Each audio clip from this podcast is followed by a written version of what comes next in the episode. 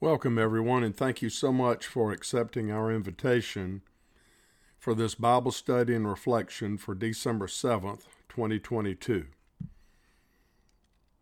In observance of Pearl Harbor Day today, please join me in remembering the 2,403 service members and civilians who were killed during the Japanese attack on Pearl Harbor on December 7th, 1941 and also the 1,178 people that were injured in the attack.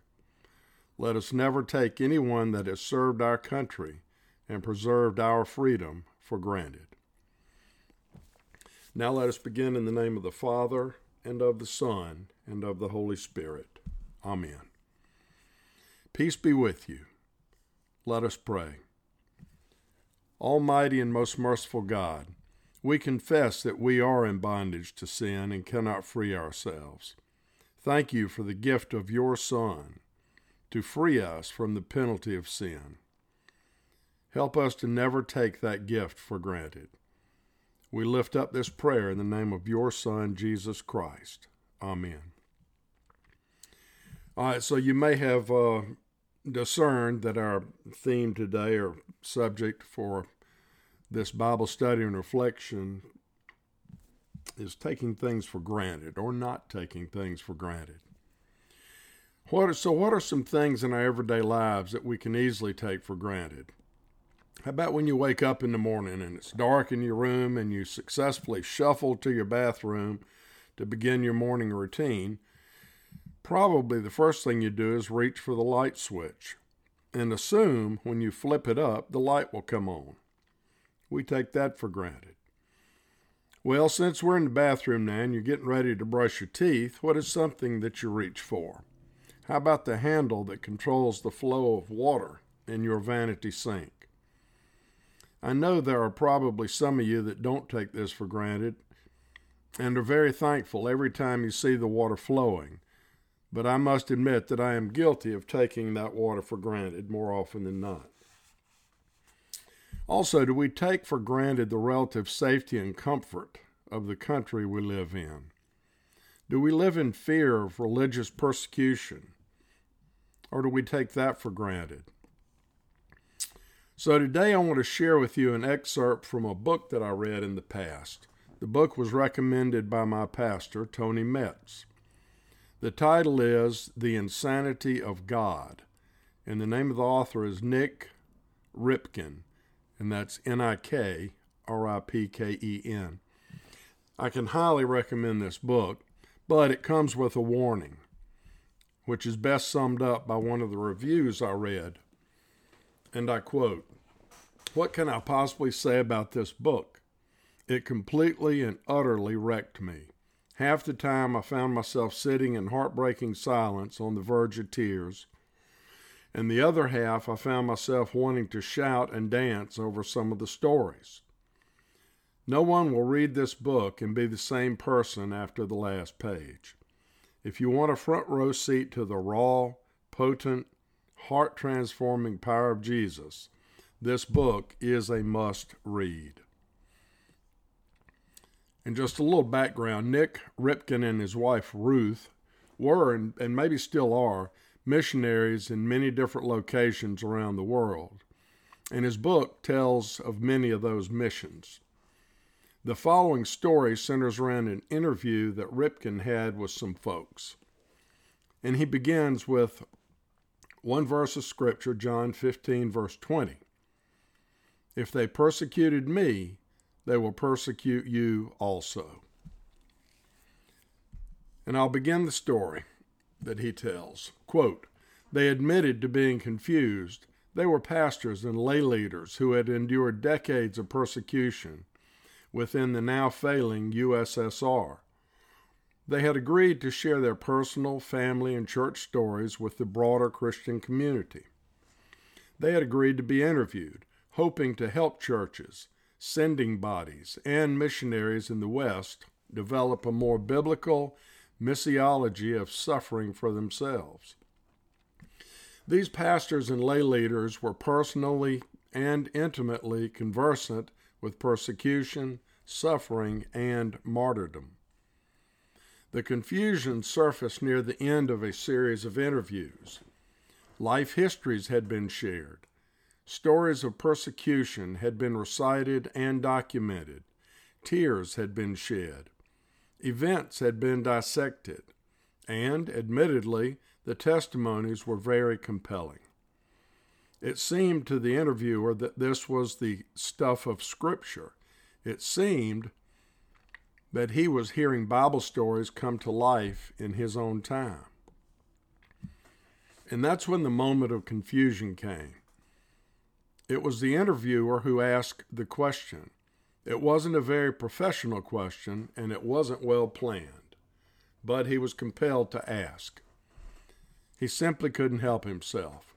After hearing story after gripping story, he virtually accosted this group of pastors and lay leaders with this question Why have you cheated us in the West? he demanded.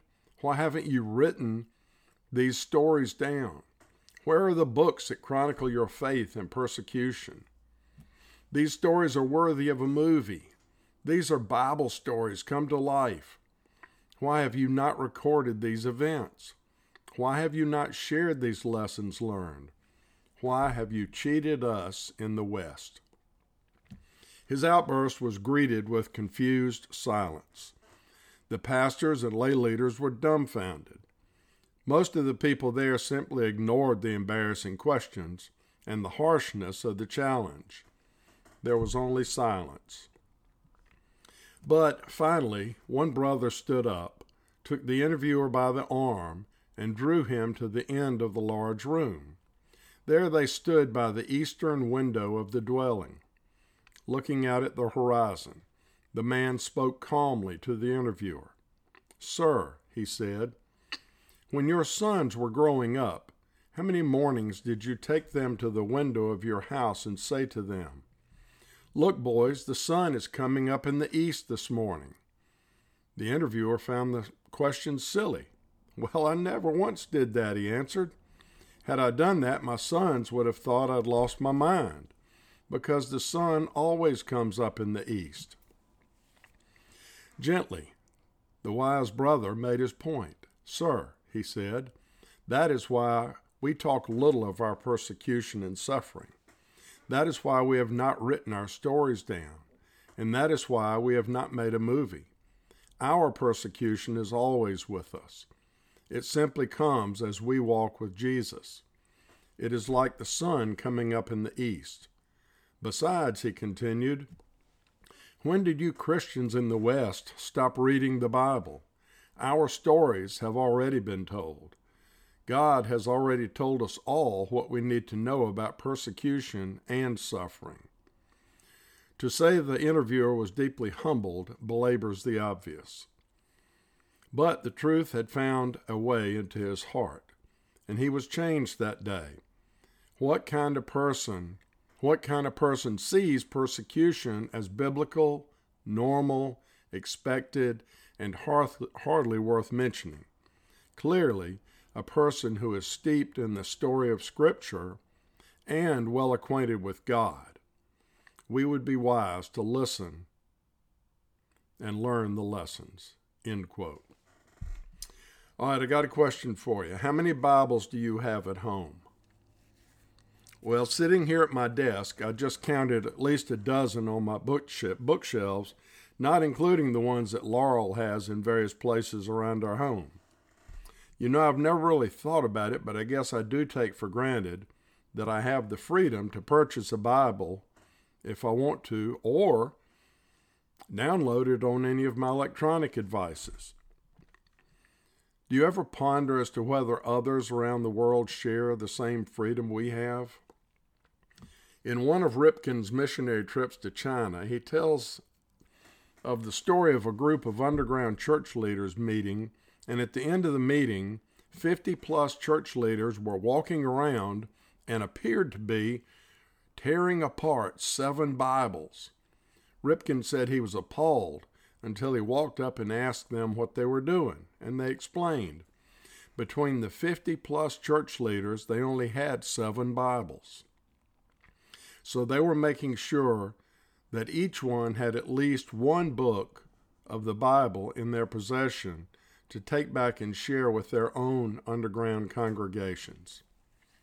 They did not have the freedom to own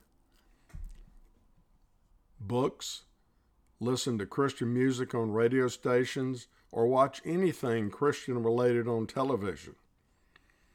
The greatest story ever told. It's in the book we call the Holy Bible. Most of us, myself included, take it for granted that we can go out and purchase that book. That's good news, the fact that we can. The bad news is not enough of us open those Bibles and actually read that unified story that leads to Jesus. You know, it has been said that Satan's intent is quite simply denying the world access to Jesus. Satan's greatest desire is for the people of this planet to leave Jesus alone. He desires that we turn away from Jesus or that we never find him in the first place. Quite often, when Dr. Ripken was speaking and sharing with Western churches, he is often asked if he believes that persecution is coming to America. His response is often rather pointed.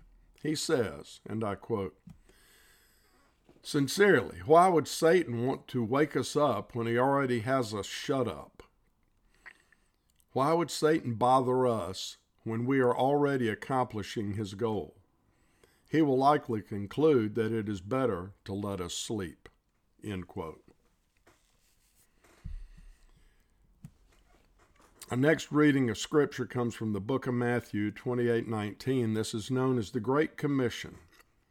This is Jesus speaking. Therefore, go and make disciples of all nations, baptizing them in the name of the Father, and of the Son, and of the Holy Spirit, and teaching them to obey everything I have commanded you. And surely I am with you always to the very end of the age. One of Ripken's friends he met on one of his mission trips said he understood both spiritual battle being waged and the significance of the decisions to be made. He said he took great joy that he was suffering in his country so that he could be free to witness in our country. And then he raised his voice to say, Don't you ever give up in freedom what we would never give up in persecution, and that is our witness to the power of the resurrection of Jesus Christ. That was his great commission, if you will. You and I make the decision each morning. Will I exercise my freedom to witness for Jesus today, or will I be silent? Some 2,000 years ago, God visited earth in the form of a human named Jesus. Jesus was fully divine and also fully human. His story is told in God's Word, the book we refer to as the Bible. Now, I've been a Christian all my life and was introduced to Jesus at a very young age. There is no denying the fact that the Holy Spirit has been actively working in me my entire life. However, I was not actively strengthening my relationship with Jesus until about 11 years ago. I have found that through reading Scripture with prayerful discernment, my relationship with Jesus has grown and strengthened and will continue to do so. My Bible reading and study became something I started, some might say, late in life. Do I have any regrets? No, I don't. But I would have a bit of advice to offer, and that would be for everyone, regardless of age. Make daily Bible reading and study part of your life. In the words of my pastor and friend Tony Metz, it will be life changing. I promise you. There are estimated to be 7 billion Bibles in print around the world. And now, in the digital era, there are many Bibles available free of charge to download on all of your electronic devices and computers. Some of us may tend to think we, quote, have it made, end quote, here in America. Sadly, having it made can insidiously lull us into believing that we are just fine without a creator and or savior. The Bible is not an instruction manual, but it is a wonderful story of creation, human failings, and God's rescue mission in and through his son Jesus Christ. It is a story that shows how much he loves us and the price he was willing to pay. As most of you know, I came from a large family. I'm the oldest of five boys in our family. I still have three living brothers. Each year for the past 35 years, our family has been getting together for a long weekend of what we have termed family-ing. Over the years, our family has grown to the point where we have approximately 35 family members staying together for Thursday, Friday, and Saturday night in one house. Yep, in one house. It is almost indescribable what this time together means for our family. I think even to the youngest in the family, no one takes the importance of our love for each other and the time spent together for granted. Human love is certainly not perfect, but God's love is, and we should never take it for granted. Jesus summed it up very well when asked a question by the Pharisees. Listen to the question and the answer Jesus gives. This answer was not only true 2,000 years ago, it is certainly true today. This reading comes from Matthew 22, verses 36 through 38. Teacher, which of which is the greatest commandment in the law? Jesus replied, Love your God with all your heart and with all your soul and with all your mind. This is the first and greatest commandment, and the second is like it love your neighbors as yourselves. Well, if you're listening to this message today, I want to let you know that you have made a difference in my life, and I'm sure you have made a difference in the lives of many.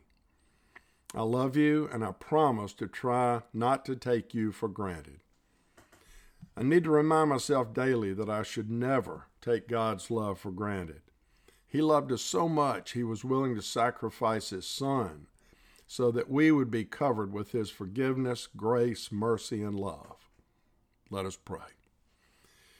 Most merciful God and loving God, we all come before you today as broken sinners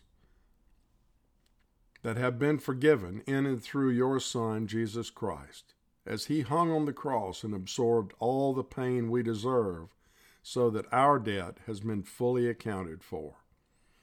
Help us, Lord, to show our appreciation for that act and our love for you by not taking that love for granted, and show our appreciation through sharing that same love with others. We ask this in the name of your Son, Jesus Christ. Amen. And now, may the Lord bless you and keep you.